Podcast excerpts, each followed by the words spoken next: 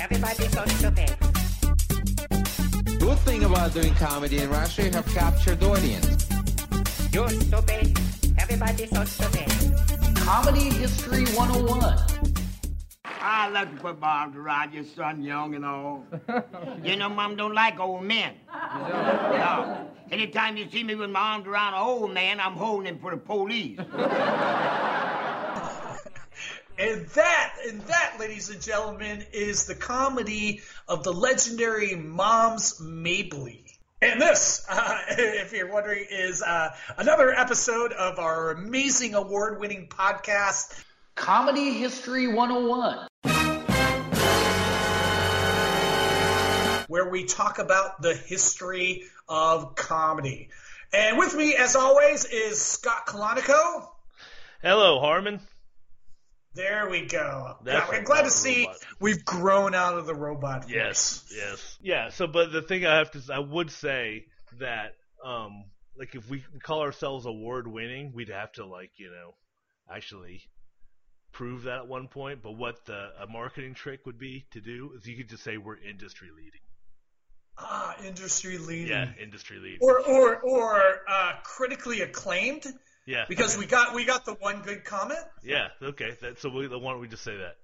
Critically acclaimed. Pretty acclaimed podcast. That's right. That's right. And so Scott, when you hear the name Moms Mabley, what comes to mind?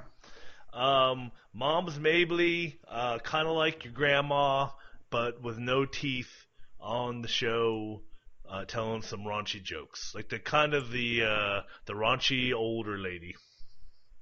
Yeah, yeah. So, anyways, uh, Moms Mabley, uh, amazing enough, has so many firsts as a comedian. Um, her, her career uh, spanned over 50 years. Uh, she was the first successful female stand-up comedian. Um, again, her career spanned over 50 years. Also, the first woman comic to play the Apollo Theater in 1930. The first woman comedian to headline Carnegie Hall in 1962. Um, she recorded oh, like 20 comedy albums in her career. Also, the oldest person to have a top 40 hit, uh, which was Abraham Martin and John, which peaked at number 35 in 1969 when she was 75 years old. Uh, the first openly gay comedian. Um, and, but most importantly, she uh, bridged the gap between old school vaudeville comedy and modern stand up comedy. For the benefit of some of you children now that don't know Mom, that's the name, Mom. M-O-M frontwards, M-O-M backwards, upside down W-O-W. Wow. I would like to. I do have one bone to pick. It's not really a bone. It's just a historical discrepancy I noticed. Uh, like her, Sure. so so her her hit uh, Abraham Martin and John. Uh, so if you'll see it, and people can go to the website, and we'll we'll link this up on there. There's a clip of her singing this on the Merv Griffin show from 1969. Has anybody here seen my old friend John?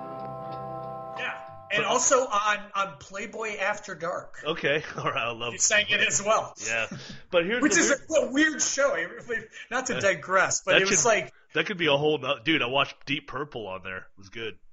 yeah, I went, Sammy Davis Jr. was on there a lot. Yeah, we should do And also whole- Jerry Lewis. Yeah, we'll have to that done. That's a whole nother podcast. We should definitely do one about the Playboy After Dark. We will, yeah, yeah, yeah. Okay. um, one thing. So the the point I was making was that uh, on her cover of Abraham Martin and John, uh, when uh, Merv Griffin on that on that show, like here in their notes, and I know I've seen this in a couple places, it said it was number Sure. thirty five, but on the Merv Griffin show clip, he says it's number two. Um, yeah, that's weird. I think maybe the comedy album was number one, but um, from what I read, it was number thirty-five. But let but let's just keep the consistent fact it was a top forty hit. It was a top forty hit, yeah, for Yeah. she, the oldest person to have a top forty hit.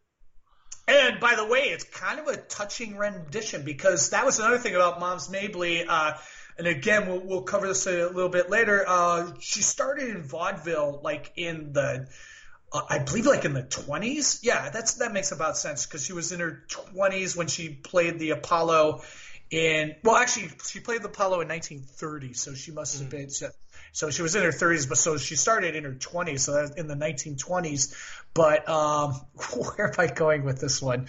Um, sorry, what was the point? I don't know the point. but the point. I mean, I mean, you're just kind of talking about when she got started. I think, which is you know all it's interesting. I think, but like her her uh, her lead-in story, her backstory is even more. Uh-huh. It's pretty. I guess tragic would be the word you could use for it. Yeah. So, oh, so my point I was trying to make was, uh, you know, she started as like a vaudevillian uh, uh, you know, comedian, like kind of like a long form storyteller. And now we bring you that dynamic personality, Jackie Mabley. But between you and me, folks, she'd rather be called just plain Mom. But you know, in the '60s, um, she started just being really involved with the civil rights movement, and then her material was it was pretty edgy for the time. Not like raunchy edgy, but also just like edgy edgy. We'll get more into that, and just great jokes that just cut to the bone. And uh, uh, let's just talk first maybe about her persona, which allowed her to be both raunchy and to say like these really edgy political things. What was that song you wrote? Help me make it through the Help me make it through the night. If you can make it for half an hour, it's all right with me.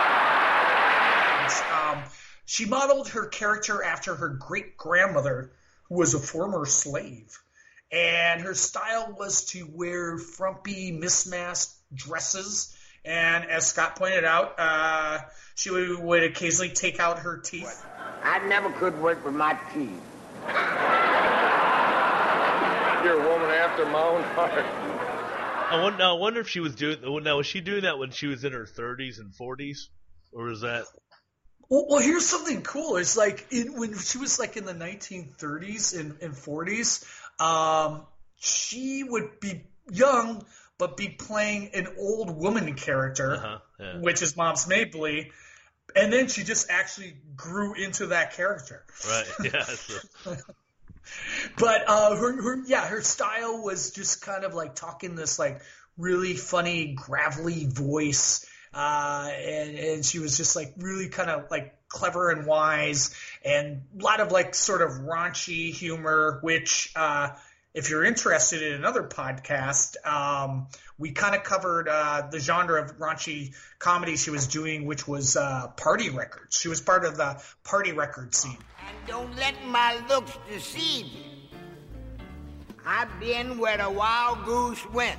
yeah, she actually did. Who was it? Um, Here comes the judge.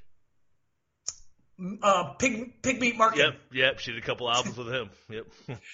Yeah, yeah, and they were kind of the same genre of uh, playing at the Apollo. It was like comedians like Pigmeat Markham, and again, it was like much like comedy today. It was like a complete uh, boys club, and you know, she again was the first successful female stand-up comedian, and you know, the first female comedian to play at the Apollo Theater.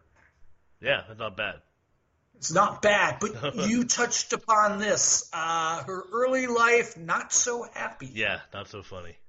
Not so funny. And that, and again, uh, you know, her influences stem to, you know, like, and you can see it like in Richard Pryor, Redd Foxx, Eddie Murphy, who in The Nutty Professor modeled the grandma in that movie after Moms Mabley. When I was young, I used to always have relations every night. If a nice gentleman bring me flowers and candy, take me to a movie, show me a lovely evening, then I would take him home and give him hot, lovely relations. Relations are a beautiful thing. It's nothing to be ashamed of. Some of them have their age, some- Yep. and uh, Whoopi Goldberg, of course. But like Richard Pryor had um, this character Mudbone. You ever see the him Oh yeah, do Mudbone. that character? yeah.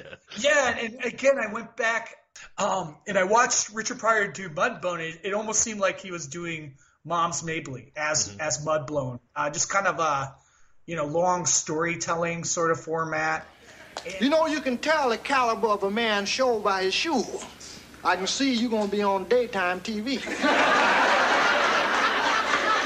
And if you look at uh, Whoopi Goldberg's, um, uh, I, I believe it was filmed in the 80s, like Whoopi Goldberg on Broadway when she was a stand-up, which she wasn't so much of a stand-up, but she did characters. Right. Um, yeah.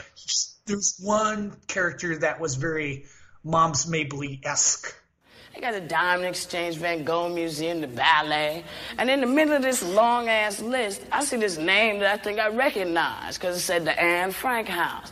And I wondered, you know, if it was the same chick. You know, so I said, I'm going to go check the pad out. You know? I said, I want- Yeah, I think I remember watching that show and and let's see, uh, being a little disappointed with the lack of stand up therein. you want more joke, joke, joke? I wanted more joke, joke, jokes. Yeah. Yeah, and so, anyways, uh, Whoopi obviously uh, pays homage to Moms Mabley because she made a 2013 documentary called uh, Moms Mabley, I Got Something to Tell You. I don't know whether it was the voice or like the clothes or just her whole being. There was something about her that just knocked me out and knocked me out like when I was a kid. Yeah, she directed it, directed it, produced it, and uh, nominated for a couple Emmys. It was a good doc. It's just a little dated because first, uh, now it's completely weird to hear Bill Cosby Oh yeah, giving insights. You just get a little creeped out. yeah, And, and Kathy Griffin, who Yeah. committed ultimate uh, comedy faux pas and, and then played the blame game like there was a conspiracy out to get her. Oh, I think, and we did talk about her in comedy that crosses the edge. That's a podcast that we did as well. Another podcast we've done here on Comedy History 101 that you can go back uh, and check out. And we will link to that on Words Over Chair in, in, in the blog version of this. So, um, like I said, uh, Richard Pryor was heavily influenced by Moms Mabley, and, and a parallel between Richard Pryor and Moms Mabley, who was actually born Loretta Mary Aiken in uh, on March 19th, 1894, in Brevard, North Carolina. Yeah, no, I think you know. Actually, I just realized. I think you were with me. I think we were when we were in. Um, I'm looking, just looking up right now. When we were in looking at the creepy abandoned tobacco factories in Durham, Ah, I think yeah. that I remember seeing something about Moms Mabley. Remember that little historical center that we went to? I did, and I like that historical center. Yeah, I- it I'm- just seems so neglected. Yeah, they're so just- happy to have us. It's it seemed it seemed like they might have done they might have mentioned Moms Mabley in there somehow. So that Very she yeah, she's from so that Brevard is by it's kind of in the mountains. It's uh, down by Charlotte towards um, uh, Kentucky. Yeah, so again, another parallel to Richard Pryor, who had just like a you know a very hard childhood. You know, he grew up in a brothel. Uh, and she was like one of twelve children. Um, her father, who was a volunteer firefighter, was killed when she was eleven when the fire truck exploded, and you know, like a year or two later, her mother was like run over by a truck. Yeah, but on the hol- way yeah, so, yeah, on the on the way on Christmas Day on the way from Oh church. shit! Yeah, yeah, yeah. We shouldn't be laughing about that, but that's just that's how ironic. Not ironic, just we're talking about tragedy. And that was pretty. We're talking about tragedy. Even worse tragedy, she was raped twice before the age of 15 and once by the White Town Sheriff. So Yeah. just a hard, and as they say, out of, uh, you know, she made adversity and, and just a horrible childhood and turned it into comedy, you know, same way that Richard Pryor did. As But uh, when she was 14, uh, she ran away from home and moved to Cleveland and was taken in under the wing of a vaudeville act called. Did you see this on the doc? The vaudeville act was called Butterbeans and Susie, no, no. and and they, this their, their their signature song, and and it's great. Was called "I Want Your Hot Dog in My Roll." I want a hot dog for my roll. Well, here it is, here it is. I want it hot, I don't want it cold. My dog's never cold. Give me a big one, that's what I say. I want it so it will fit my breast. awesome. Yeah. Okay. All right. I can see It's how. kind of like Yeah, the, the Party Records one. What was that? That one uh, oh the Woodpecker song. Yeah, yeah. And I was just saying that uh, as with the party records, there was a lot of um, you putting Double things, yes, things into other things, people in bed and and uh, waving um, rolling pins and the like. Yeah, and again, she was part of that uh, later in her life when she started recording albums. She was considering that genre of uh, party records, which you can re-listen to. But uh, she was taken by Butterbeans and Susie, and uh, along with them, she started playing on the uh, Chitlin circuit, as they called it, which was uh, venues for um, black performers during the era of Jim Crow when they couldn't play at white clubs. And then in 1930, uh, yeah, that's when she started playing at the Apollo. And and a fun thing, it sounds like so fun. Like during that era, when you worked at the Apollo, you would do five shows a day. Yeah, those, yeah. It's, it's all about it's it's all about the cycling, man. You gotta do gotta do your shows.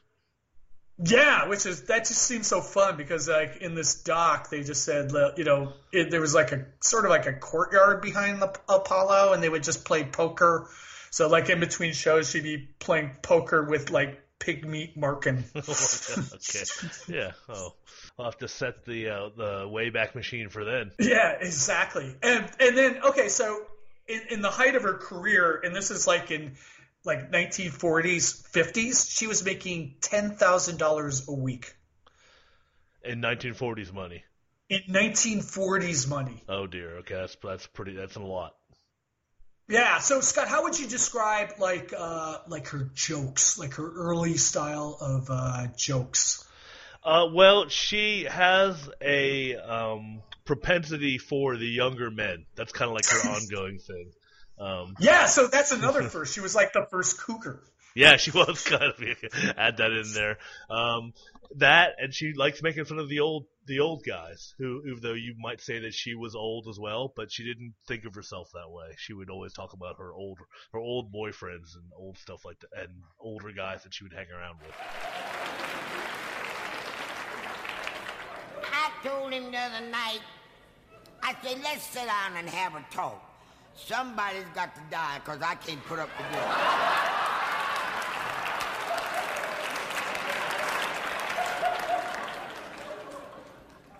He said, all right. I'll sit down and talk to you. He said, where would you find another man like me? I said, in the graveyard. Yeah, like um, let's see. Uh, here's her. I think her signature line was, "Ain't nothing an old man can do to me except bring me a young man." Yeah. or, or, or this one, which I, I should just drop in the clip, was like, um, I went out with one old man and he died. Thank goodness. oh yeah, that was it. Yeah, that was her thing. And then there, I think she had this other great joke about uh, she was like at a funeral uh, with Yeah, an old is- man. this is- and this is my it's favorite. like, like uh, why, why don't you just stick around? Yeah, well, just, yeah, that's it. How old are you? 91? Why don't you just stick around? After the funeral's over, the preacher walked over to him and tapped him on the shoulder. He said, How old are you, Pops? He said, 91. He said, Ain't no need you going home.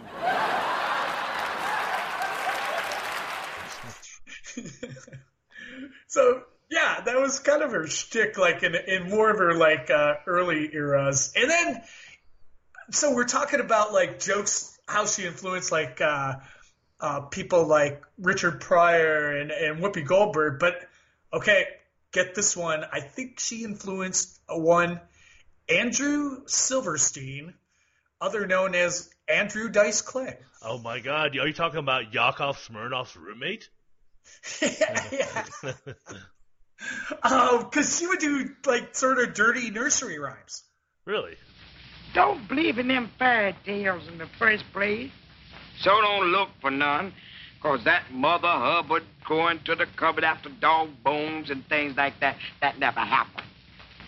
Mother Hubbard had her gin in the cupboard and one of them squares. You know how your friends can come in, them chiselers and drink here.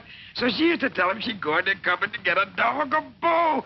A lot of like kind of play on words. Like uh, there's one joke I like where um, this guy is at heaven and he's standing at the gate and he's like, uh, "What did you die of?" And he, and he goes, "I had sinus trouble."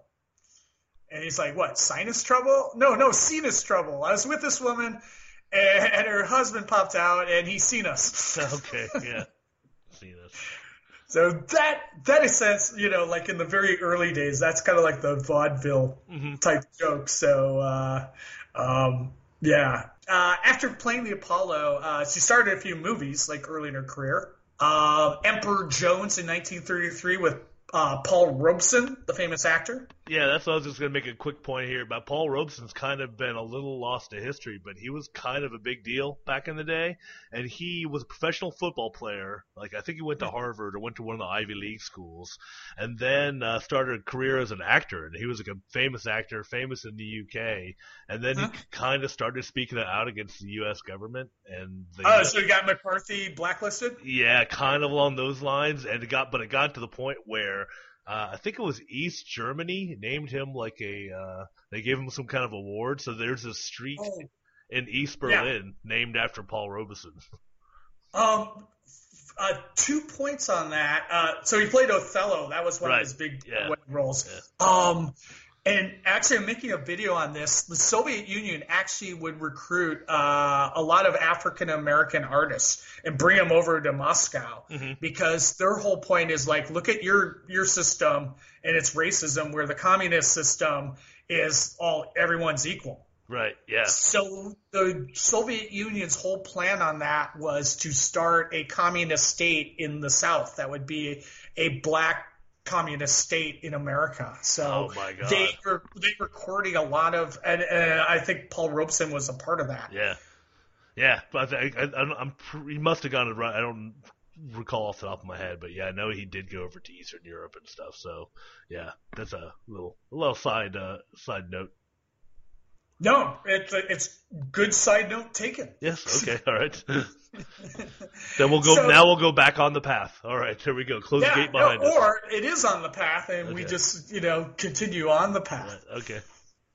So um, early in her career, she's yeah that she started with Paul Robeson in 1933, and then she did two other movies, and then didn't do another movie until like later in life. She in 1948 she did a movie called Killer Diller in Boarding House Blues. Do you know the plot of Boarding House Blues? Uh, well, I, believe it's one of those kind of let's put on a show movies where her threat Yes. her her house is threatened Yes. with eviction, and they all said let's put on a show, and I guess it's kind of a uh, uh, um, an anthology kind of movie with different show pieces. Yeah, so fortunately for them, in the boarding house lived a lot of very talented Oh, excellent! Oh, good. That was nice. So so it works out perfect. Yeah, excellent.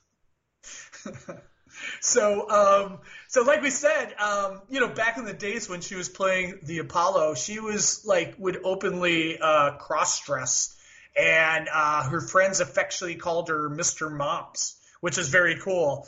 And it's like so uh, on stage she would dress in these uh, frumpy like house coats, but off stage like she would dress like Cab Calloway, like in smart suits and like slick back her hair and, and they said she always had like you know two like beautiful women on each arm so she was like yeah yeah yeah so and it wasn't like a, any big deal that you know in in the 40s that you know she was like an open uh she was a lesbian it was just like she was just mr moms Yeah. Okay. Yeah. I, I'll I'll go with it. Yeah, so and then they, we'll put this on site, but there's this great uh, Christmas card she had where she's just dressed like Cab Calloway Really? in, Okay. in a men's suit, and like doing that in the 40s. More power to you, moms. Yeah, more power to Moms Mabley. Yeah, exactly. Here, another trivia about her is like there's not a lot of uh, recorded material of her for the, from the first 40 years of her career, and she didn't get widespread uh, acclaim until like the 60s when when she in 1962 performed at Carnegie Hall, mostly to a broader white audience. Wow. Okay. Why and why do we know why she decided to start going that way? I think it was just due to her popularity, and also, you know, times were changing where before, um, you know, African American performers had to perform on the Chitlin circuit, and now it was, you know, widely acceptable to, you know, make the crossover. So basically, partly due to the changing uh, uh, racist attitudes of our country. Hmm. Okay. So, you know, again, uh, tying back to our other podcast, uh, which is what, Scott? Oh, yeah, tying back to this is the president. Yes. Like Yeah, which- so in, in 1962, who was in office? uh, uh, that was JFK. And Lyndon Baines Johnson. Oh, right, right. He was vice president. Yes, at the time. Yes. Yeah, so who's, you know, eventually signed the, the Civil Rights uh, uh, Bill. That Act. would that would be President Johnson after uh, President Kennedy was with, was with us no more. Yeah, so you know, again, so times were changing. Uh, you know, John F. Kennedy was in the White House, um, but it wasn't until 1967 uh, that she made her uh, TV debut, and this is a great clip. It was on ABC's Stage 67, where she played a maid in, in, in uh, an episode called "A Time for Laughter." A look at Negro humor in America, and it, it starred Godfrey Cambridge, who's a great actor. Do you know who Godfrey Cambridge is? Um, that's what I was just thinking. I think I've seen what movies was he in? Um, he was like, okay, uh, I I read his uh, IMDb page. He played Idi Amin in Raid from Entebbe was his last oh, role. dude, I mean, Raid on Entebbe, dude. Yeah, yeah, Idi Amin. Yeah, I know. But I he know. was like in uh, a lot of those sort of uh, black exploitation movies. Uh, but great comedy actor. Oh yeah, he was in something called oh he's in the Watermelon Man, which I've never seen, but he was also in the President's Analyst, which I have seen, which was pretty good. What, what what's that one about? Uh, it's kind of like a conspiracy movie where like uh, the they're, they're, everybody's trying to capture the president's psychotherapist. So it's, it's pretty. fu- It's like a it's like a spy caper film, but funny, like a kind of Austin Powersy. Oh, funny. Yeah, That's a whole other episode. that exactly. Yeah, and then from there, um, she uh, got spots on the Smothers Brothers Comedy Hour. Um, funny quip there. Uh, we, we we played a little bit of that clip up front, but she said to Tommy Smothers, "Is she says, you know what? I really like your dumber brother." and the comedy there is Tommy was supposed to be the dumb one. Now, some of you may have uh, not heard of her yet. She's only started recently uh, doing television. But she's often been called the funniest woman in the world. And after spending a week, Tom and I, rehearsing and working with her, we, we heartily agree. Ladies and gentlemen, meet Moms Mabley. right. Yeah. I like it's fun. It's funny watching those those clips again. How uh, like clean cut those dudes all looked. The Smothers Brothers. Yeah, but they were supposed to be like in the time the edgy political guys. I know, which is it makes I think that makes it more interesting where they like were you know dressing up to look like squares, but they weren't. Yeah, yeah, yeah. I think didn't they get all like their sponsorship, like their ads, all pulled because they were too edgy? Yeah, it was at the end. Well, they got the president got mad at them and everything, but then towards their later episodes, they started to get a little like hippie. I think Yeah, and head writer was Steve Martin. Steve Martin and um, who else worked on there? Bob Einstein, Ah, Super Dave yeah, yeah. Osborne. Yep. Oh, really? Oh, Yeah. okay. Wow. Yeah, and the brother Yeah. of the brother of Albert Brooks. Yes, Yeah. Einstein's their actual real last name. yep. Exactly. So from there, uh, she did the Ed Sullivan Show. She was on uh, the Merv Griffin Show a lot, and in 1969, uh, she was on. You can. There's a photo of her in that documentary on panel with Woody Allen. All right. Yes, on the Merv Griffin show. Yeah. Excellent. This is uh, uh, the backside of Moms Mabley, uh, her new album on Mercury. I don't think I'll turn it around. Turn it around, Merv. No, uh, I'm chicken, Moms. Uh, but it's a terrific uh, stuff you really can't do on the show here. oh, yeah. Do it anywhere. Ah, I want all my children to buy my records at all times. ah, okay. They'll find a place for me. You ain't gonna hear nothing you ain't gonna hear in the street. Yeah. and that's when again her uh, it was the height of the civil rights movement and their materials started becoming like really kind of edgy. And just because she was like an old lady she could get away with like this stuff. Did you see that clip where she's like on with merv griffin?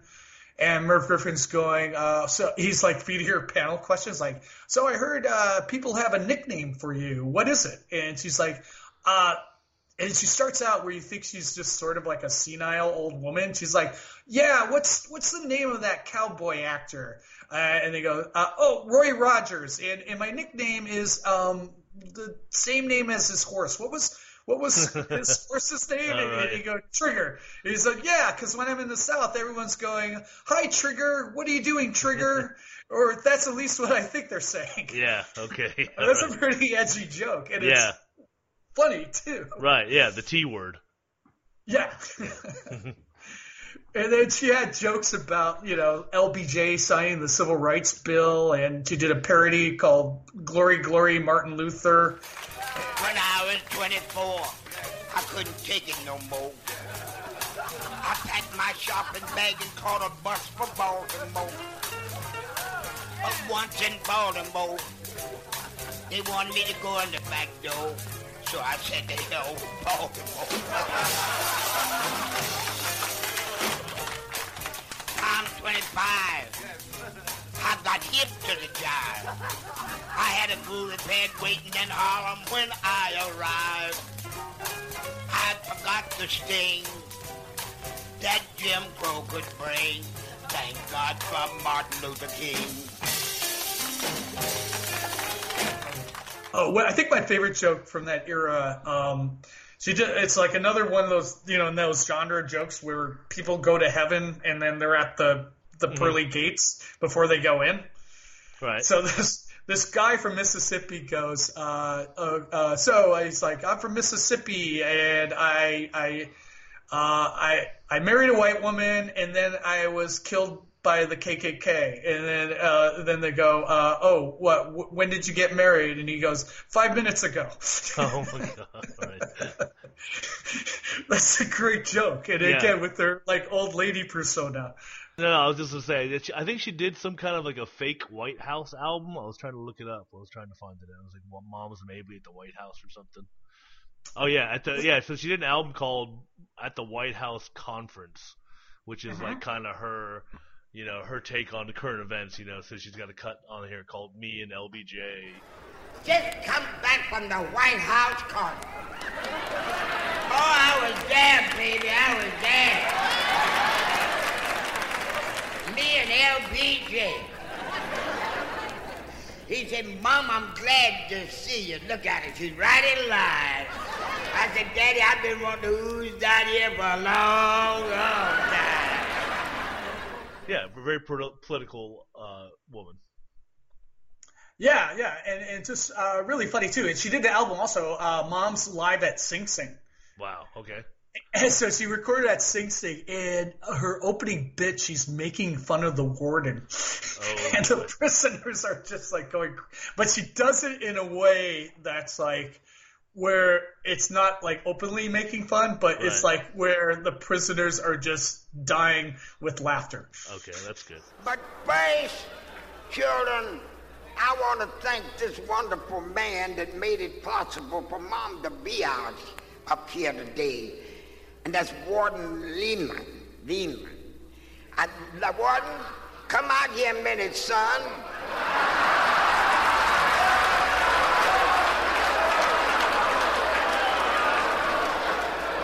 Come on out, baby.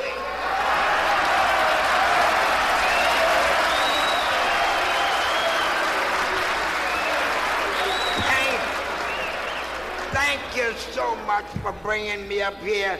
All of these is Mom's children, and I brought something for you.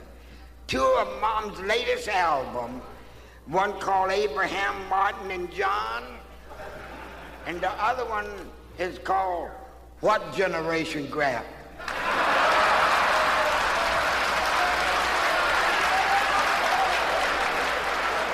Now you just go home and put them on your machine and laugh yourself to death because they're funny.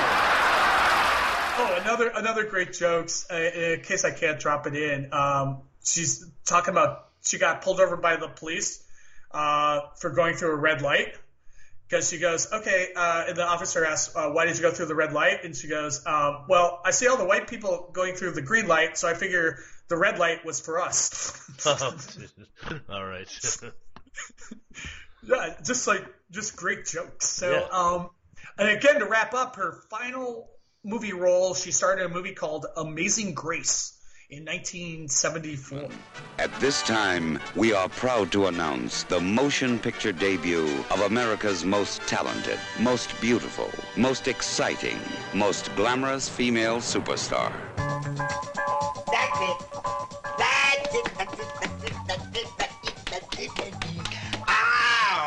Moms Mabley as Amazing Grace.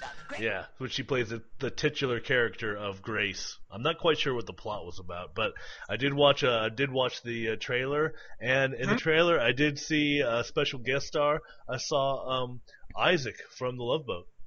Oh, did, did he point at the camera? No, he was kind of. I could I could tell it was him. Oh wow, like a yeah, I think it's like a political movie where Yeah. there's a corrupt political candidate, Yeah. and then she makes a bunch of speeches in the in the trailer I saw Right. to kind of inspire a bunch of college students. Yeah, I think I think that's it, and it's very political y, and she's she's and it, it has a few other stars of the era like Slappy White in there and Stepin Oh, wow. Stepin Fetchit. Oh wow, Yeah. So uh, oh, and oh man, Butterfly McQueen, which I was like, who is that? And it turns out she was uh she was in Gone with the Wind. wow, Yeah, she was the one. great name. Yeah, I don't know I don't know nothing about Birth and No Babies. That one, that was her. Wow. Yeah. You know, I, I've never actually watched Gone with its Gone with the Wind in its entirety. Neither have I. well, that was my that was my idea for us watching uh, movies. Like they have to be at least twenty years old, twenty year old movies that we've never seen. Ah, okay, that's a that's a whole other podcast. That is itself. what it is. That's what I was just saying. That's a whole other podcast. But anyway, to wrap up, um, where do you think Mom's Mom's Mom's Mabley's place in comedy history is? Well, mom's mom's is still with us. I think uh, anybody who's looking to do the edgy comedy can always look to Moms. I mean, be, coming out as a lesbian back in what 1930 something. That's pretty Probably in the, in the 20s, yeah. Yeah, so, anyways, um, oh, I forgot this fact. Uh, she died in 1975 at the age of 81. Just Yeah. so we know that Mom still isn't with us. No, no, no, no. She would be pretty old right now. So, in the Amazing Grace was she filmed that the uh, year before she died. Yeah. So she was, and she was still kicking it. Yeah. So what you were saying is Mom's place in history is the edgy comedy. Edgy comedy, but like you know, she could uh, maybe get away with a little more because she was older. It was more of that kind of comedy coming at you from the side, you know. Yeah, it's just like a lot of stuff you wouldn't uh, suspect, and it wasn't like in like it wasn't confrontational. It was like so like undersell, uh, and it just kind of sneaks up on you that when you think, okay, oh, uh, you know, like that Roy Rogers joke when she's doing panel, it's like, oh. She kind of sounds like a senile old lady. Where's this going? You know, Mhm. she's not remembering the name of the cowboy actor, and then it's like, ah, Yeah. I mean, that was all part of it, you know. Yeah, yeah. And then again, in place, you know, great a history of like great character comedians like Richard Pryor and Whoopi Goldberg and you know even Eddie Murphy and also that bridge of gap between vaudeville comedy and modern day stand up hmm Exactly. which kind of ties this all together into a nice bow to wrap things up. To wrap things up and present it as a gift to our podcast listening audience. Yeah, so on our website, Words Over Chair, we will have all the clips uh, we mentioned. You can go check that out. Uh, be sure to subscribe on iTunes. Leave a comment or two. How hard is it to No, leave a it's not hard at all. Or rate. You know, you could rate us. You rate us. What, Click click on the star. if, yeah. if you have gone this whole distance of listening to this entire podcast, what just right now, we'll wait. We'll wait. Just go on iTunes right now and just throw up a bunch of stars and say Yeah. good. That's all you have to do. Yeah, we'll wait. And we will read your comments on the air. hmm Yep, just like we did. We did in our other president. This is the president. Yes. Giving you a shout out. Uh, anything you like to plug, Scott? Uh, just know we have a uh, new episode of This is the President up. We have an exclusive, uh, the story behind the yelling LBJ picture. If you're curious about that, we're going to have that up. That will be up this week. Nice. And as always, I have a book to plug. My new book is called Meet the Deplorables Infiltrating Trump America. You can check that out on Amazon, Barnes and Noble. It's now available on ebook as well. All right. So that wraps it up. Thanks a lot, everyone. All right. Bye thanks, bye. Thanks, everyone. Bye. You're stupid. Everybody's so stupid. Good thing about doing comedy in Russia, you have captured audience. You're stupid. Everybody's so stupid. Comedy History 101.